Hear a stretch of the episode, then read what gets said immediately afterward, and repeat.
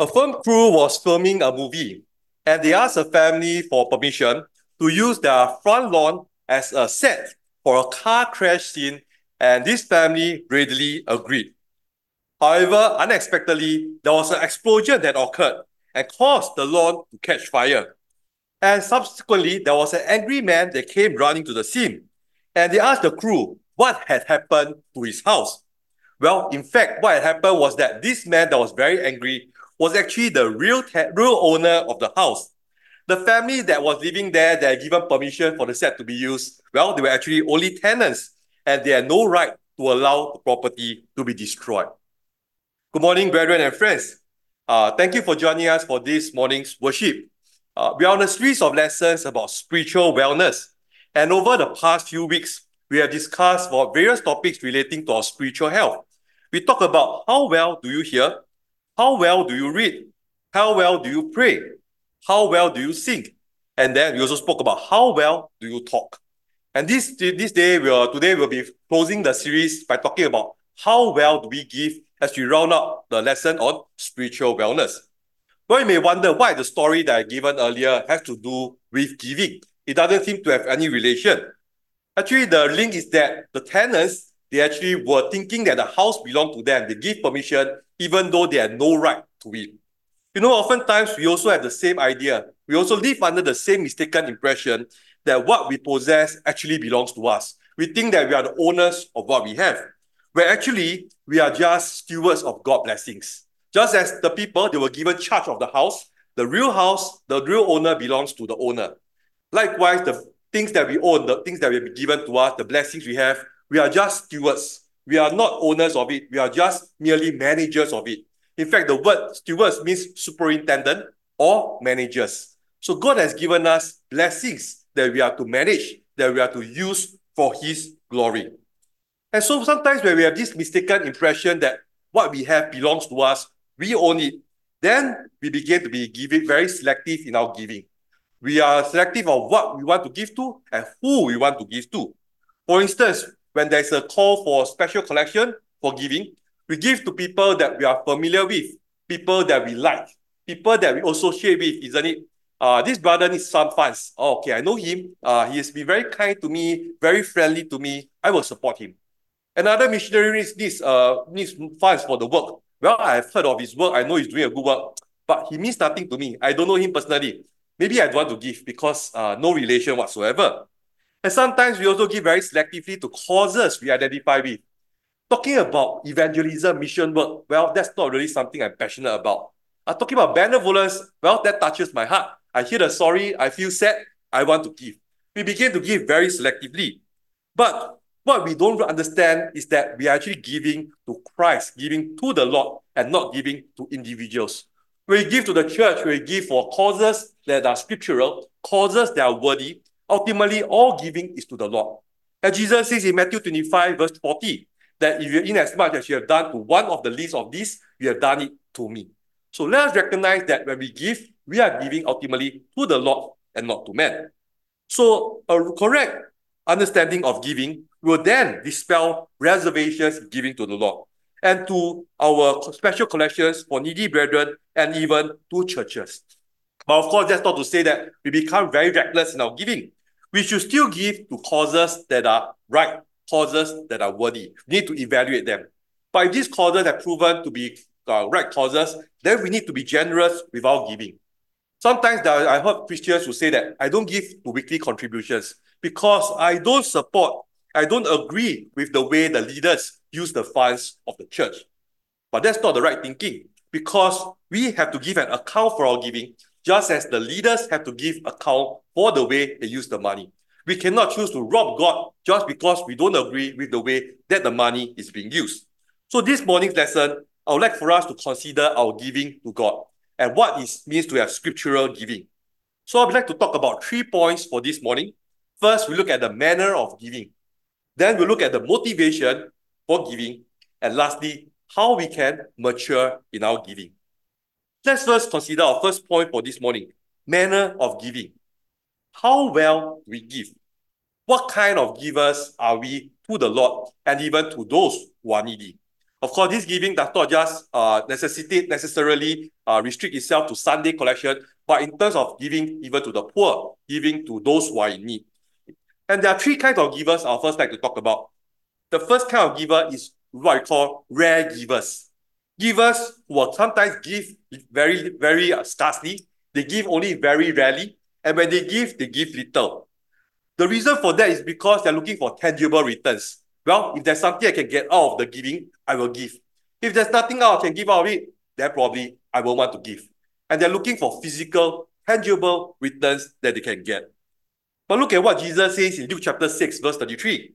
If you do good to them who do good to you, what thank have you? For sinners do even the same. So sometimes we give, we think that is there something that I can get back of it? I go to attend a wedding dinner. If I give, will I get back the same amount of ang next time when I hold a, a wedding banquet? If I give to this person, will I be able to, uh, people, the person be able to let others know about the good deeds that I do? Will I be able to get some praise out of it even? So we want tangible returns. And we see that in the Bible, the Pharisees were condemned by our Lord Jesus for two reasons. First is hypocrisy and also self-righteousness. One thing that they were guilty of is that they give to have the glory of man. In Matthew chapter 6, verse 2, Jesus rebuked them because when they give, they sound a trumpet. Uh, uh, come, come, everybody, I'm giving. Uh, see how much I give. Today, people don't do that. Uh, they don't really blow trumpet. But they blow a uh, figurative trumpet on social media. Uh, uh, if, it, if it's not seen, it means it's not done. Uh. So they must let people know that, oh, I give. Uh, it posts in the media that I give so much to such a cause.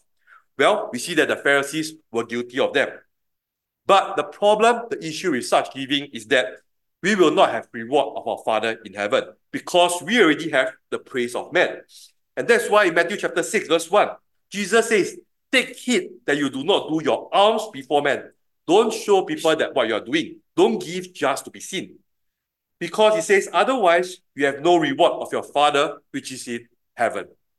So rare givers, if they give just to be seen, just to get rewards, well, the earthly reward is already there. There will be no heavenly reward that will be given. The next group of givers are what I call reluctant givers. They may give generously, they may give that what is due to the Lord, but yet they give begrudgingly and out of an attitude of obligation. They give because they have to and not because they want to. As Proverbs 23, verse 7 illustrates to us this perspective, he says, For as he thinketh in his heart, so is he. Eat and drink, saith he to he, but his heart is not with you. Sometimes people give, uh, they even give treats, but they give uh, not very willingly. Okay. You know, sometimes uh, you, you have a dinner, a meal at a coffee shop. A friend walks by, uh, you ask, hey, have you eaten? The person say, no. Uh, would you like to join me to eat? Normally, you hope that uh, you normally think that the person will say, I ah, don't need, like, it's okay, la, thank you very much. But what if the person say, okay, can I, I come and join in? Uh? Well, you'll be hoping your heart, uh, uh, please don't order fish. Please don't order expensive food. Uh. Please don't order uh, meat. Well, the person order, what do you think? Wow, very grumbling, uh, very unhappy. Yeah, you give, but it's not it's not very willingly, it's very grudgingly. So here the Bible talks about people who are like that. They give, okay, they give, they ask the person eat and drink. Uh, eat what you like, order what you like, but the heart is not there. Uh. His heart is not with you. Maybe the person is cursing the other person in the heart. Very reluctant givers. In the Bible, we also see an example of reluctant givers, right? In Acts chapter 5, verse 2, read of the case of Ananias and Sapphira. They saw Barnabas giving, having land. He sold his land and give to the poor, lay everything at the apostles' feet. Well, they wanted the honor, but yet they were very reluctant to give everything. They wanted to give to have honor, but they maybe they perhaps they feel obliged. Uh, that everybody in the church is giving. When the bag is passed to them, if I don't give, I look very bad. Uh, so better give. Uh. But yeah, if I give so much, uh, it hurts me, it causes me pain. So they pretended to give everything, when in fact they had given part, keep back, kept back part for themselves. So Peter rebuked them to say they have lied to the Holy Spirit and not unto men. And so because of that, they were struck dead. Very reluctant givers, giving not because they want to, but because they have to. They feel that they have to. But the problem again with such giving is that there is no profit. In fact, look at what Paul says in 1 Corinthians 13, verse 3. He says, although I bestow all my goods to feed the poor, very generous person, everything he sells, give to the poor. Just like what uh, Jesus commanded the rich young ruler to do. Just like what Zacchaeus actually did. He says, I will sell, I will give to the poor. Half the goods I will sow, if I cheated anybody, I will give back four times. The person may give everything to the poor and even give his body to be burned, uh, sacrifice himself for the cause of Christ. But Paul says, But if you have not charity, it profiteth me nothing. So if the giving is reluctant, it's not out of love, it's not out of the willingness of heart, Paul says that giving is actually nothing. It has no profit at all because they are just giving because they have to. The third kind of givers is that which is uh, commended in the Bible, which are those who are rich givers. And rich givers, they give because they consider it a blessing to give. They are very happy and they think that it's really a blessing, a privilege that God has given me so much. I can be able to give to help others as well. In fact, Paul talks about how Jesus has said that it is more blessed to give than to receive. So there are rich givers who really give very generously, sacrificially, and willingly. In fact, in the Bible, read of a group of people who are like that. The churches of Macedonia, the Macedonian Christians. The Bible tells us in 2 Corinthians chapter 8, verse 3, that they give of their power and even beyond their power. So they were people who were poor, but their poverty did not restrict them in their giving. In fact, they were very generous and liberal in their giving. So in this lesson, the rest of this lesson, we'll be focusing our attention about the Macedonian churches and also Paul's instructions to the Corinthians, looking at the example of the Macedonians, how they were very generous and rich givers to the Lord. And they give such because such giving proves the sincerity of their love. In fact, in 2 Corinthians chapter 8, verse 8, Paul says, I speak not by commandment. He told the Corinthians to give, but I said, I don't want to give as command. But I want to be able to challenge you, to use others to challenge you by the forwardness of others to prove the sincerity of your love. So Paul is telling the Corinthians, if you say you love God, if you say you love the brethren, well, prove it. How do you prove it? You prove it by the giving. It has been said that we can give without love, uh, but we cannot love without giving. That's true, right? You want to talk about you love your family, you love your spouse, you love your children, but yet if you are stingy with them, then that doesn't really prove much love. So when we say that we love God, such ought to be demonstrated, of course, in a lot of ways, but giving cannot be exempted from it. So the question is, brethren, what kind of givers are we? Who do we identify with? Rare givers, reluctant givers, or the best of them all, rich givers? But you may ask, why do I give? What is the purpose of my giving? What is the reason to give? So let's consider the motivation for giving. What benefits does he have when we give to others? One of the benefits we read of is that the giver receives grace from God. Let's look at 2 Corinthians chapter 9, verse 8 to verse 10. Okay. I do not put the verse here due to the space, but let's look at the verse and keep your hand on Second Corinthians because there is a verse, that, there's a passage that we will always be looking to in this uh, sermon for today. So Second Corinthians chapter 9, verse 8 to verse 10. Look at what the Bible says. Here, Paul says, God is able to make all grace abound toward you, that you always having all sufficiency in all things may abound to every good work. So notice that when the person gives, well, he receives grace. The giver receives grace from God. Verse 9 says, As it is written, He had dispersed abroad, He had given to the poor, His righteousness remaineth forever. Now he that ministereth seed to the sower both minister bread for your food and multiply your seed sown and increase the fruits of your righteousness. So the giver is blessed, but the giving is also multiplied. It is increased. So we see here that two things results when we give to the Lord. Okay, the receiver receives blessings from God. He is blessed by God. As Proverbs 19 verse 17 tells us, he that have pity upon the poor. You look upon the poor, you have you feel sorry for him, you feel pity, you give to them. And the Bible says, He lendeth to the Lord, and that which He has given will He pay him again. What a great privilege it is, right? You give to the poor, God says, Don't worry, I will repay. It's just like what uh, Paul speak to Philemon. Whatever Onesimus owes you, I will pay. And now this is God Himself saying it. Do we trust in the Lord? Imagine today if God comes in person, if Jesus Christ comes in person, ask you, can you lend me some money? How many of us will say no? Uh? Uh, Jesus, no, I don't have money to lend you. What you invite Jesus tell you, say, uh, don't worry, I will pay you back. But I don't know whether you really pay me back. Uh. I don't trust you. Uh. I'm sure none of us will say that, right? But when we are grudging in giving to other causes that are worthy, In fact, we are telling God that. God says, I will pay to you. But God, you know, if I give so much to others, I don't think I have enough for myself, for my family.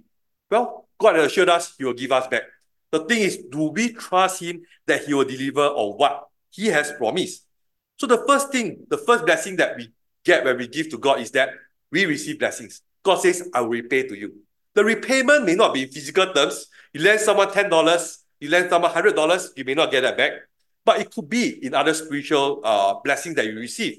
Maybe good health, maybe family harmony, maybe you can be able to get uh, job security. All these are blessings from God that are not physical, not tangible, but something that we can be able to receive from God that He returns to us. So the giver is blessed when we give to the Lord. And the giving is blessed as well. Uh. Okay? Ecclesiastes chapter 11, verse 1 gives us a very interesting perspective. He says, Cast your bread upon the waters, for you shall find it after many days. What does it mean? Uh? Cast your bread upon the waters. You take one piece of bread, throw in the water. Do you expect the bread to multiply? Well, probably not. Uh. But here's the idea of sowing. The bread is referring to the like the wheat. Uh. You sow the, the rice. What you get, you throw to the water. The paddy fields are flooded. You throw the seed. What happens? After many days, you get a harvest. So that's the idea. You sow, you reap. You get back more. So when you give to the Lord, the blessing is increased. Today we know for a fact that we don't like to keep money in bank. Uh. Why? The money shrinks. Uh. Okay? You put money in the bank, the money doesn't really literally reduce, but inflation will cause the money to reduce in value, right? It will eat into our savings. So we don't like to put money in banks. We like to prefer to invest. The higher the interest returns, the better it is. But a lot of times when we talk about giving, uh, we like to keep money in our bank. Uh, uh, we got no money to give. The church is very poor, we can't give. We keep the money. What happens? The money becomes devalued. Uh. But when you give to others, well, that's an investment. That, that giving will be multiplied by God. The person you support, perhaps he will be able to get through tough times. In turn, he can be able to help others as well. Churches that have received ben, uh, beneficiaries of aid, sometimes they grow, they can be able to help others as well. When you look at the churches in Singapore, we have been beneficiaries as well. In the 1950s, 1960s, missionaries come. They help to plant churches, they help to send funds to support the churches.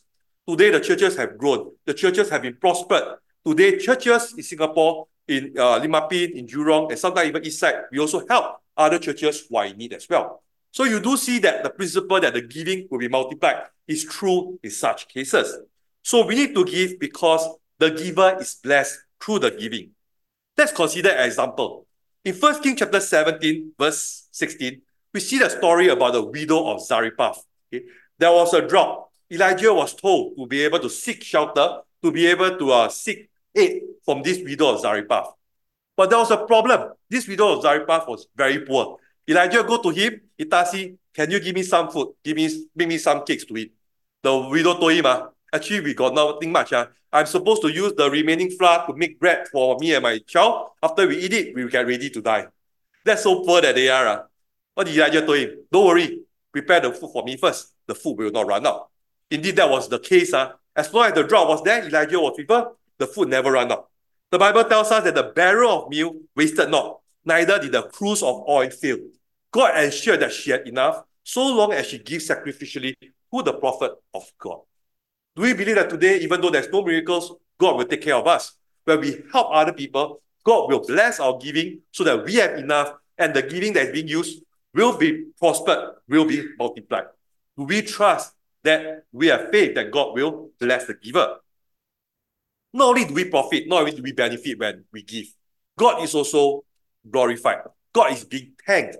When we give to other people, the giver, the receiver will oftentimes give thanks to God. Just like sometimes when we pray, we also give thanks to God for the generosity of the Limapin ah Church of Christ, who have been able to provide us support for these many years to help us to be able to keep the church going. We are very thankful to them for it. And likewise, when we give to churches, give to brethren, I'm sure they're also very thankful for that as well. Again, let's look at, go back to the example in 2 Corinthians chapter 9. Let's read from verse 11 to verse 13. okay. Verse 11 says, Being enriched in everything to all bountifulness, which causes through us thanksgiving to God. So Paul is saying that when the Corinthians give, other people will thank God for the generosity of the brethren, for the love that they have shown. Verse 12 says, For the administration of this service not only supplieth the one of the saints, but is abundant also by many thanksgiving unto God. So Paul is very concerned about God. He always thinks about how he can honor and glory God, glorify God. He says, when you give, other people abound in thanksgiving to God. Everybody praise and thanks God for that. And in verse 13, he says, while by the experiment of this ministration, they glorify God for your professed subjection unto the gospel of Christ and for your liberal distribution unto them and unto all men. So people glorify God. They thank God for the good work that has been done. So here we see that when we give, we give honor and glory to God. Christians will give thanks to God for the demonstration of love. In fact, we see that Paul was very close to the Macedonian churches. He always remembered them in prayers. One reason because he remembers their generosity towards others. They are very willing and liberal givers. As we have seen earlier in 2 Corinthians chapter 8, that they give beyond their ability. So when Paul wrote to the churches in Macedonia, which include the churches of Philippi, the church of Thessalonica as well, the Thessalonians, he says, we are bound to thank God always for you, brethren, as it is meet, because your faith grew exceedingly, and the charity of every one of you all toward each other abounded. So they were growing in faith. As their faith grew, it was demonstrated in their works, in their giving to others. They were giving abundantly to the cause of God. And so for that, we see that Paul gives thanks, and not only Paul, I'm sure those who receive the who are recipients of the gifts, they also give thanks to God as well. But not only do Christians give thanks, non-Christians also give glory to God, right? When they receive the blessings, they give glory and thanks to God. That is why Jesus says, Let your light so shine before men that they may see your good works and glorify your Father which is in heaven. Oftentimes we have heard about churches when you give to help them, to help disaster relief, and uh, to help them when they have earthquakes and all this. We speak about the churches in Philippines, for example. I remember there was one time when uh, At, at one point in time, we had a special collection for the churches uh, in Philippines. Well, brethren were there, they used the money to do good works. We heard of people who come to hear of the gospel. They were so touched by it. They come to hear the gospel to see what is it about these people that give to strangers that they do not know. They obey, they convert, they become Christians, and they become faithful Christians. They are still serving the Lord to this day. So we see that through this, God is glorified. Another example I can remember is that uh, for one time we actually went on a mission trip to Philippines. Uh, that was probably, I think it's 2012. Okay. We have a jeepney driver. A jeepney is like a small pickup uh, that they drive. Uh, I think Amos was there at the trip as well. They, they drove us and then uh, there was the driver was actually someone who had been attending church. The wife was actually a Christian, but the husband at that point in time wasn't a Christian yet. He had been having some studies, but he wasn't converted at that point in time. But because the brethren know that know him, they engage him to be our jeepney driver. Okay? And so he was actually touched by the, the love, the hospitality of brethren. He see Christians coming from overseas to help the church. And we also even, the church there even helped to support his daughter in school, put her to school, support her. Initially, he was actually reluctant to be a Christian because he thought that, yeah, become Christian, uh, uh, Sunday must work. How will I have enough to provide for the family? And in fact, Philippines, the, they are quite poor. Uh. Jeepney drivers make barely enough uh, to make a living. If they don't work, uh, they still have to pay for the rental, they have to pay for the cost and all that. So it's a very big sacrifice for them not to work. They, in fact, they work every day of the week. But you know what? Subsequently, not long after uh, we left from there, we heard from the brethren that he got baptized. He was so touched by the love, the, the, the benevolence that shown towards him, and of course, the teaching of the word, which was well acquainted with, and looking at his wife's example, he was he was converted. And subsequently, he was a very faithful Christian. Uh. Every Sunday morning, he will say that he will not work. After service, then he goes back to work. He dedicate, devoted that time to God because he has seen that how God has blessed him, given him enough, and how brethren have taken care of him. Ultimately, God is glorified because no Christians see the example of Christian giving. They are very happy. They are very touched by God's love. God's love is shown through Christians, and this person obeyed the gospel. Of course, there will probably be other cases that we do not know of. But here we see cases that God is glorified through our giving. But imagine if we have children not to give. These church people have nothing to do with me. I want to take care of my own members. Well, perhaps there will be no opportunities to convert people who do not have contact with Christians. So here we see that example that God is thanked, God is glorified when we give. In fact, the Jerusalem church, the church in Jerusalem, were well known for their generosity right? At this point in time, when Paul wrote to Corinth, they were in need because there was a famine. But prior to that, the church themselves were very generous. Uh. Whatever the people had, they sold their land, they sold their possessions, they give to the poor. And Acts 247 says, praising God and having favor with all the people, and the Lord added to the church daily such as should be saved. When they give, people praise God. thank God for these Christians that they help us. They give thanks to God. They were very close contact with the people. The people loved them, their favor. And what was happening? Notice that every day there were conversions because people received the love. People may not know the Bible, but they can recognize love when they see it.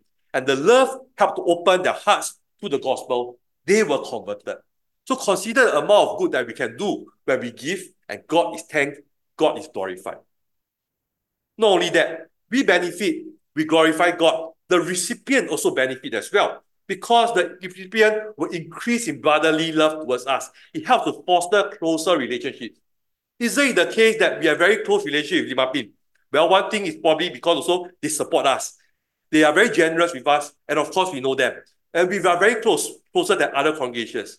And Paul was very close to the Macedonian churches, wasn't he? Because they actually helped to support him when other churches were not given giving to help him in his mission trips. Let's now look at 2 Corinthians 9, verse 14. So going back to 2 Corinthians 9, verse 14, Paul says, By the prayer for you, which long after you for the exceeding grace of God in you. So Paul says, when you give to the Jerusalem saints, what happens? They will be thankful for you, they will pray for you, and then they will long after you. They hope to be able to see the brethren. Sometimes we help brethren overseas, they are in need. They always try to us, thank us for the support, hope to be able to see you. They long to see the people who help them, who support them. So we also benefit them because the relationship is being enhanced. In fact, we see that the recipient, the beneficiary, will actually offer prayers for the benefactors. In verse 14, it says, by their prayer for you. They pray for those of people who give to them. And likewise, we see that Paul he also gives thanks for the Macedonian churches who were generous with them, with him. In Philippi, Philippians 1 verse 3, Paul says, I thank my God upon every remembrance of you. Whenever Paul think about Philippians, he'll think about that. Oh, how good these brethren were with to me. I was struggling, I was working as a tent maker, trying to earn a keep while preaching the gospel. But yet these brethren giving to me to help me to relieve my load so that I can help others. When you think about the Philippians, think about Epaphroditus. When he was in prison, this guy came to minister to him, even to the point of death. He worked his guts out to serve Paul. Paul think about this brethren, what happened? Every time he prays, saying, I give thanks to God for all these good brethren. So likewise, brethren, when we give to others, we actually get blessed also because these brethren will pray for us. They pray for our good health. They pray for our prosperity. They pray that we will continue to be generous with other brethren as well. They increase in brotherly love. And also consider the case that sometimes the circumstances may change. I give to you now. Who knows? In time to come, you may be the one to give to me. And that's what Paul says in 2 Corinthians 8, verse 14. Paul says, by equality, that now at this time, your abundance may be a supply for their one. Now you are rich. Corinth, you are giving a supply to the one, the need of the church in Jerusalem. But the point may come that their abundance may be a supply for your one. Who knows? Circumstances may change. Maybe the family now comes to here. Now you are the one who needs support, who needs help. If you are rejected to give, the next time you ask them to help, human nature is such that, oh, you rejected me. Yeah. Uh, I think no. lah. Uh, you don't show love to me, why should I show love to you? Of course, that shouldn't be the case, but human nature is often such.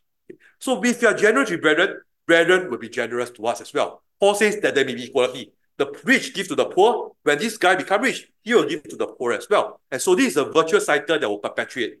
Churches in US help churches in Singapore. Now Singapore churches help churches in the Philippines. In time to come, when Philippine churches they have grown, they have become rich already, they can help other congregations as well. That is the virtuous cycle that will occur if we are generous with our giving. In the Bible, we will see such a case, a case whereby the recipient of the kindness eventually passes it on. Remember the story of David and Jonathan? At one point in time, David was being a fugitive from the law, right? Uh, King Saul wanted to kill David. But Jonathan, the son of Saul, showed kindness to David. He showed kindness by warning him that the father is going after you. Uh, you see the sign, run for your life. But Jonathan also told David, swear kindness to my family, that you will not make things hard for them when you become king. Subsequently, well, circumstances changed. The family, the house of Saul, were fallen on hard times. Now the house of David have risen to the top. David became king over all Jerusalem, over all Judah. What happened at this point in time? Subsequently, David showed kindness to Jonathan. To his son, Mephibosheth, who was lame in the feet, couldn't walk. David was so kind to him. He says, because for your father Jonathan's sake, in 2 Samuel chapter 9, verse 7. In fact, he told Mephibosheth, you shall eat at the king's table. Your father has been so kind to me, I will show the same kindness to you. That was the kind of love that they showed towards each other. So, brethren, when we show kindness to others, well, the relationship is enhanced. At times when we need help from them, they will be so willing to show help to us as well. So, brethren, look at the benefits of giving. We gain, other people gain, God is glorified. Shouldn't we be more generous such that all these positive effects can be enhanced? The virtual cycle can be continued when we give scripturally, when we give generously. And so having talked about how what kind of givers are we, having talked about why should we give, let's now talk about how we can improve in our giving. How can we mature in our giving? Well, let's talk about another three points when it comes to giving. Firstly, we can permutate our giving. The word permutate just means vary. Sometimes we think about giving, we think about giving in monetary terms, giving money. Of course, that is commanded. Every first day of the week, we are to lay by us in store as God has prospered us. Every Sunday, we take up a collection. That is the giving that we give to the Lord. And sometimes Christians have the mentality, I give money to the Lord, well, that's all my obligation. I do not have to give other things. Uh, these are left to the full-time workers, the elders, the preachers, the deacons to serve. Uh, it's not my duty. But the Bible tells us that God expects us to give of our time as well. Ephesians 5 verse 16 says, to redeem the time because the days are evil. We need to spend time to serve the Lord. And we can do that by helping brethren, by participating in activities. You know, a lot of times, brethren spend a lot of time to plan programs, activities. There are workshops that are conducted, there are fellowship activities that are organized. It takes a lot of hard work no, to do all these things. But yet, if we don't show our support, we don't attend, it's get very discouraging for those who organize, who plan such activities. We talk about even the mission trip, we need a lot of helpers, we need a lot of workers. Well, if we don't have helpers, the program has to be cut down. That will be a shame, that will be a regret, isn't it? So we need to spend our time in serving God. And even then, as we progress, as we mature, use our gifts, our talents, our service to serve God. As uh, 1 Peter 4 verse 10 says, as every man has received a gift. Notice everybody have a gift. We have to find our gift, our area of service to the Lord. So he says that you have the gift, you use it to minister the same one to another as good stewards of the manifold wisdom of God. Again, the word steward says we are managers. We have been given talents. My, my, my uh, job is to manage the talent. How I can use this talent, not just for secular use to build a career, but use it to serve the Lord. In the church, we have brethren with multiple talents. There are brethren who are good at teaching, they use that to teach. Some brethren say, I cannot speak, ah. I cannot teach, I don't know what to say. Well, they serve in other areas. They are good at cooking, they use their talents to serve in preparing food. There are brethren who use their talents, for example, with numbers, to help with the accounts, to help with other areas, to clean the building. All these are talents that God has given to us. Don't just think that our giving on Sunday is all that we can do. We can do much more for the Lord. We give our time, our talents, our service to the Lord. There is a few ways that we can give to the Lord. Second way that we mature in our giving is to plan our giving. That's right. Don't just give on the spot or give spontaneously. Plan what and how much we want to give. Because planned giving leads to purposeful giving. We will give to a cause that we identify with. We give to causes that we find worthy. So when we plan, we think about how much we want to give, that will be sufficient giving. And that's why when the talk about the Philippines mission trip, we set a target, $3,000 that we want to raise. We'll talk more about it next week when we, we uh, talk about the giving, we'll give more details. But we have to plan to think about how much we need. We don't just say everybody give as much as you can. Probably people will say, huh, what's the figure? I don't know how to aim. So you plan, you purpose how much you want to give, and then there'll be enough giving. So Paul says, give for this cause, so that there will be no collections when I come. Paul says, get ready the bounty. When I come, I'm coming to collect from you, and then I bring it to the saints in Jerusalem. Don't give spontaneously because that will lead to uh, very destructive uh, giving. People will not give as they should. And that leads to the next point. When you plan your giving, you'll be more generous with your giving. Planned giving leads to bountiful giving. At 2 Corinthians 9 verse 5, Paul says that he thought it necessary to exhort the brethren that it should go before to you and make up beforehand your bounty, whereof you had noticed before. So then Paul says that I give you notice now, so that when the brethren come, the same may be ready as a matter of bounty and not of covetousness. Uh, quite a mouthful. Uh. The word doesn't really uh, sound very easy to understand. But let me read from the New King James Version. Paul says that it may be ready as a matter of generosity and not as a grudging obligation. So Paul is saying that I let you know now first, so you prepare. You have time advance to prepare. When you plan it, you will give generously. You won't give grudgingly. Oh, when the bag is passed, I feel I have to give. I don't know how much, but I just give. And when it comes to that, when it comes to uh, giving on the spot, a lot of times we'll be a bit more stingy than when we should be, right? You think about it, when you go to a flag day, uh, uh, people hold the, the tin out for you, ask you to donate money. Okay, what do you do? If you have planned beforehand, or oh, I want to give $2, you take out for $2, you plan to give, you prepare for it, right? But if you don't plan for it, what happens? Yeah, open my wallet. There's only 20 cents and $50. Which one should I give? Uh? Well, most probably, I think for at least for more people, at least for myself, uh, I'll say uh, err on the side of caution. Uh, uh, in case I need more money, I give the 20 cents. Uh. Well, that's the case, right? Because you don't plan, you are you are you are suddenly called upon to give. You don't prepare. But when you prepare yourself, you think about how much you want to give, you plan, you portion that out. So when it comes to our giving to the Lord, even giving for special collection, we plan beforehand how much we want to give so that we can be generous with our giving. And when we plan our giving, well, it's less painful. Uh. I budget properly, it's not so painful to me. But when I don't budget, when I give, uh, it causes me pain. Uh. So planned giving leads to cheerful giving. Second Corinthians 9 verse 7, Paul says, Every man has a purpose in his heart, so let him give. So your purpose, you plan how much you give. So that you will not be grudgingly a necessity, for God loveth a cheerful giver. So when you give, when we plan for it, it's less hard on us, we give more cheerfully. Let me give you an example. Or we just go by Chinese New Year, right? Sometimes Chinese New Year, you know what will happen. Prices will raise for the first two days.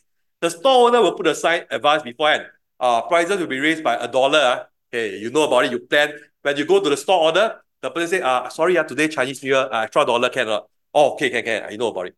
But what happens if you go to the store? No sign, nothing at all. If you go and order the food, uh, the food owner suddenly tell you, say, uh, this price. Huh? How come got extra surcharge?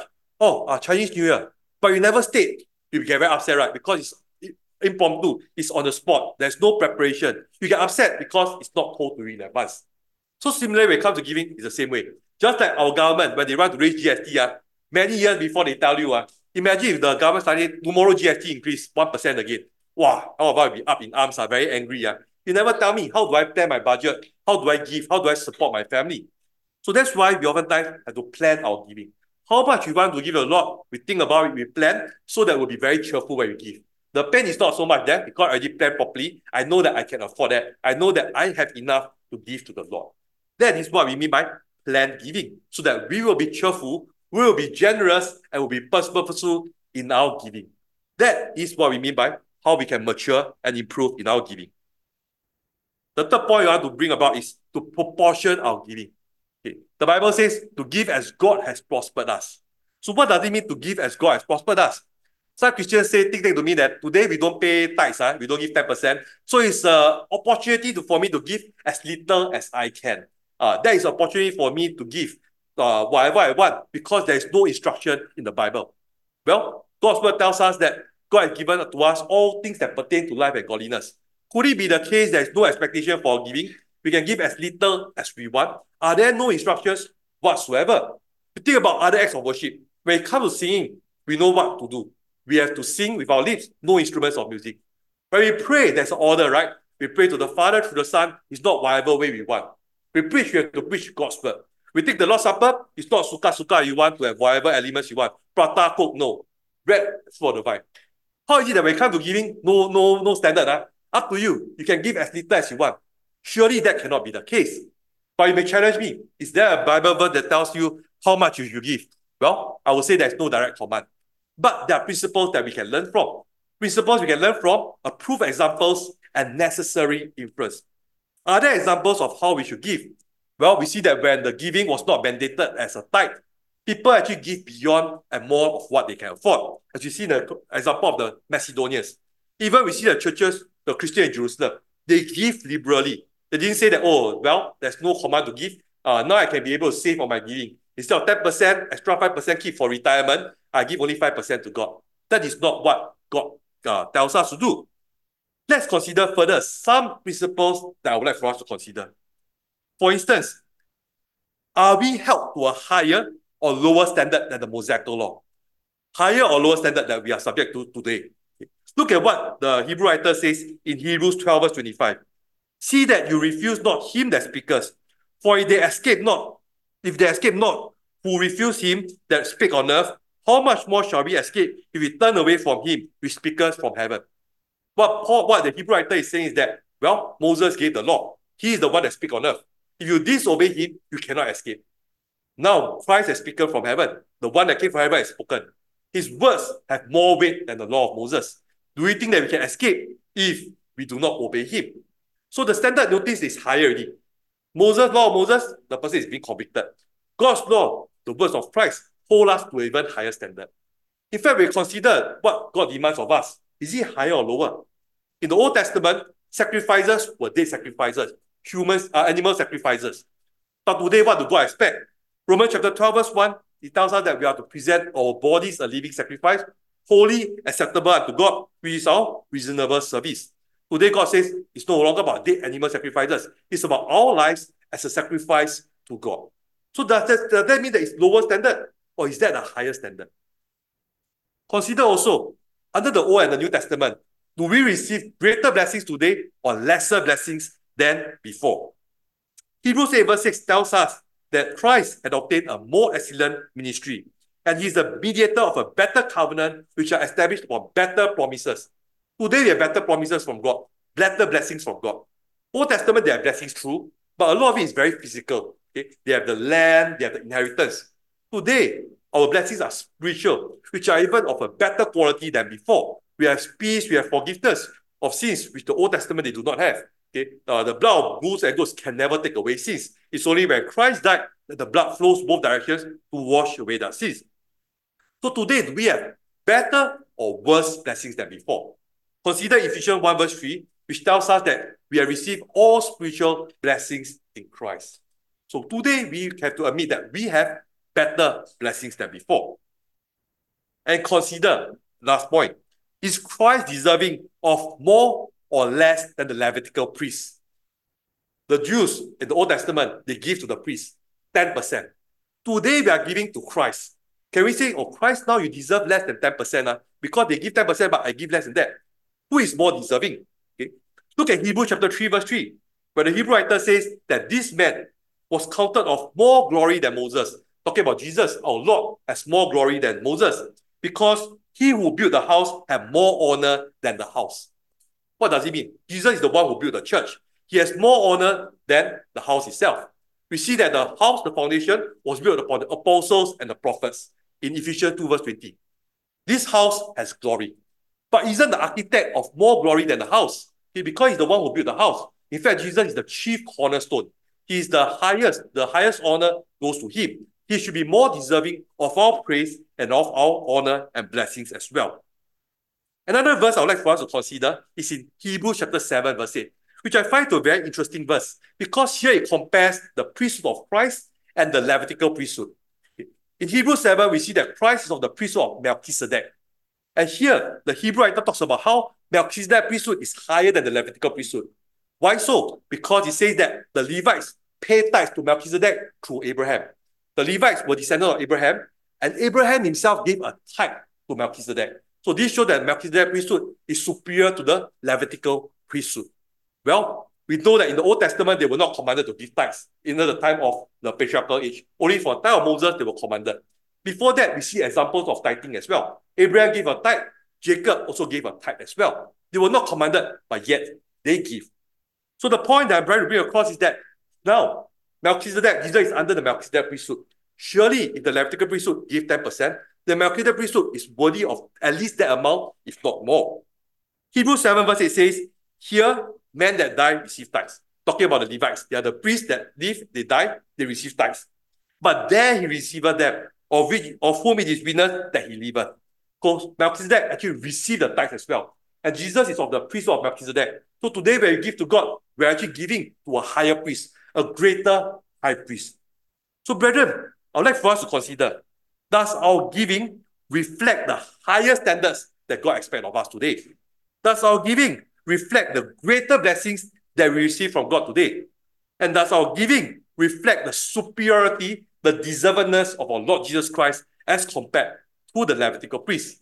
And to answer this question, I will have to say that our giving must exceed, must at least be the same, if not exceed the giving of the Jews under the Old Testament. In fact, we consider an example. One case that the Jews were commanded, of course, to give tithes of 10%. But remember when Moses on one occasion asked them to give for the building of the tabernacle, it was a free will giving. When it was free will giving, means people can give whatever they want. What do you think the Jews did? They said, yeah, now free will giving. I already give 10%, right? Now I cut short my giving. That was not the case. Uh, because we see that Moses had to stop the collection because he said that the people had given too much. The, all, the freedom to give caused the people to give even more. But today, perhaps the reverse. Uh, God says you are free to give how much you want. We say, let's cut down on my giving because there's no mandated 10%. But we honor God through our giving as well? Perhaps we see that today we are receiving support from LAP. If our giving had been increasing, today everybody free will. Uh, perhaps we will tell LAP, LAP stop giving to us. Uh, we have more than enough. Uh, we don't need so more money. That could be the case if all of us are willing to give scripturally as what God deserves in our giving. So, brethren, in this morning's lesson, we have considered, reflected about our giving to God. We talk about the manner of giving. Three types of givers. The rare givers who give for the glory of man, to be seen by men, to get things for in return. The reluctant givers who give out of obligation. Because I have to, that's why I give. And we talk about the rich givers who give liberally because they know that it's a blessing to be able to give to others. We spoke about the motivation, the reasons why we give. When we give, we receive blessings from God. God Himself is glorified and thanked. And the people receive it, they also benefit. The relationship is being enhanced through the giving. And we talk about how we can mature in our giving, permutate our giving, giving our time, our energy, our money. We talk about planning our giving. You lead to uh, lead, we lead to spon- uh, we lead to liberal giving. We lead to us to be able to give cheerfully as well. We talk about how to proportion our giving. The principles that we have stated to show that we are actually under a better, uh, receive more promises. We are serving a greater high priest, and so our giving to reflect that accordingly. But ultimately, the secret, the key to scriptural giving is that we must first give of ourselves to the Lord, and then we can be able to give to others. If we are not willing to give ourselves to God, then we will never think about giving to others. That is the key. This reminds me of an interesting uh, incident. Uh. Uh, as you know that uh, Jose's uh, grandma was baptized last year, not too long ago. So we have been having worship with her. You know, when it comes to giving, it's quite interesting uh, when you talk to her. Because when we ask her, uh, Auntie, how much you want to give? Uh, $10 enough or not? You say more. Then Jose asks her, how much you want to give? Give thousand lah.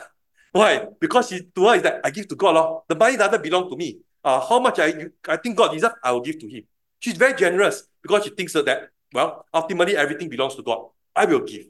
If we have the mindset that our money don't belong to us, but we are just managers, uh, we'll be more willing, we'll be more liberal with our giving, won't we? When we give to the Lord, we will be able to give to others as well.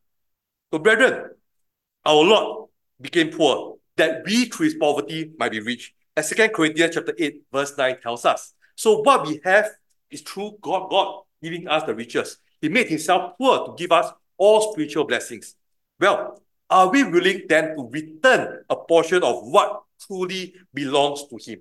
God doesn't expect everything, but he wants us to give to support him, his work, and to show our love for him. Will we be able to give generously? We know David was a man after God's heart. He gave generously. In First Chronicles 29, verse 14, he says, All things come of you, and of your own have we given to you. Well, he says that, well, it's nothing much to build a temple for God because every thought, everything comes from God. When I give to God, I'm just returning what God has given to me. It's a loan that God has given me. I pay back a bit only. He was so willing to give. And to the friends that are with us, well, God wants to give you a gift as well. God, as He wants us to give, He also has given us much. In fact, God wants us to give you eternal life through Jesus Christ our Lord, as Romans 6.23 tells us. The thing is that we have to obey the gospel in order to be saved. Because Romans 1.16 tells us that the gospel is the power of God unto salvation. Will you receive this free gift, the best gift, the richest gift that anybody can ever give? God gave his son. That is the greatest giver. But we have to do our part to receive this gift. Will we do so in obedience to his will? Well, the plan of salvation is clearly shown to us in the Bible. We have to hear the gospel, believe the gospel, the word of God, repent of our sins, confess Jesus as Son of God, to be baptized to wash away our sins, and thereafter to remain faithful, and we shall receive the crown of life. These are blessings that we don't deserve, but God has given you. It's free, but yet you have to meet the conditions to receive it. will you want to obey the gospel this day? We hope that if you have any need, if you have any request, do let us know as we stand and sing the hymn of invitation and encouragement. I am thine, O Lord. I am thine, O Lord, I have heard thy voice, and it told thy love to me. But I long to rise in the arms of faith and be closer drawn to thee. Draw me nearer, nearer, blessed Lord, to the cross where thou hast died.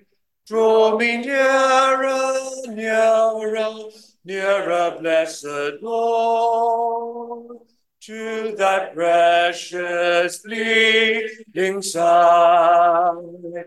Consecrate me now to thy service, Lord, by the power of grace divine. Let my soul look up with a steadfast hope, and my will be lost in thine. Draw me nearer, nearer, blessed Lord, to the cross where thou hast died. Draw me nearer, nearer, nearer, blessed Lord, to that precious bleeding side. Oh, the pure delight of a single hour that before thy throne I spend. When I kneel in prayer and with thee, my God, I commune as friend with friend. Draw me nearer, nearer, blessed Lord, to the cross where thou hast died. Draw me nearer, nearer, nearer, blessed Lord, to thy precious bleeding side. There are depths of love that I cannot know till I cross the narrow sea. There are lights of joy that I may not reach till I rest in peace with thee. Draw me nearer, nearer, blessed Lord, to the cross where thou hast died.